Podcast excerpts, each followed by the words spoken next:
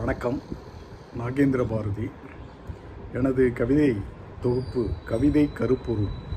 நாகேந்திர பாரதியின் கவிதைகள் தொகுப்பு முப்பத்து மூன்றிலிருந்து இரண்டு கவிதைகள். முதல் கவிதை கவிதை கருப்பொருள். கவிதைக்கு கருப்பொருளாய் காதலினை வைத்துவிட்டால் காகிதமை ஆறு முன்னே கணக்கில்லா கருத்துக்கள்.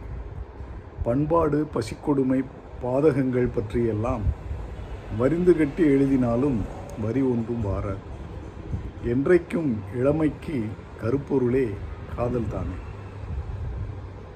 இரண்டாவது கவிதை பெண் பாடு.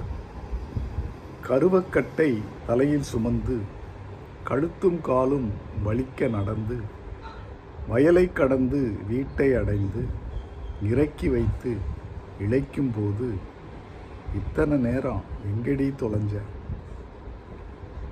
எனது கவிதைகளை நீங்கள் படிக்க விரும்பினால் அமேசான் சைட்டுக்கு சென்று Nagendra Bharathi N A G E N D R A P H A R A D H I என்று டைப் செய்தால் கிடைக்கும் எனது கவிதை புத்தகங்களை மின் புத்தகங்களை படித்து மகிழுங்கள்.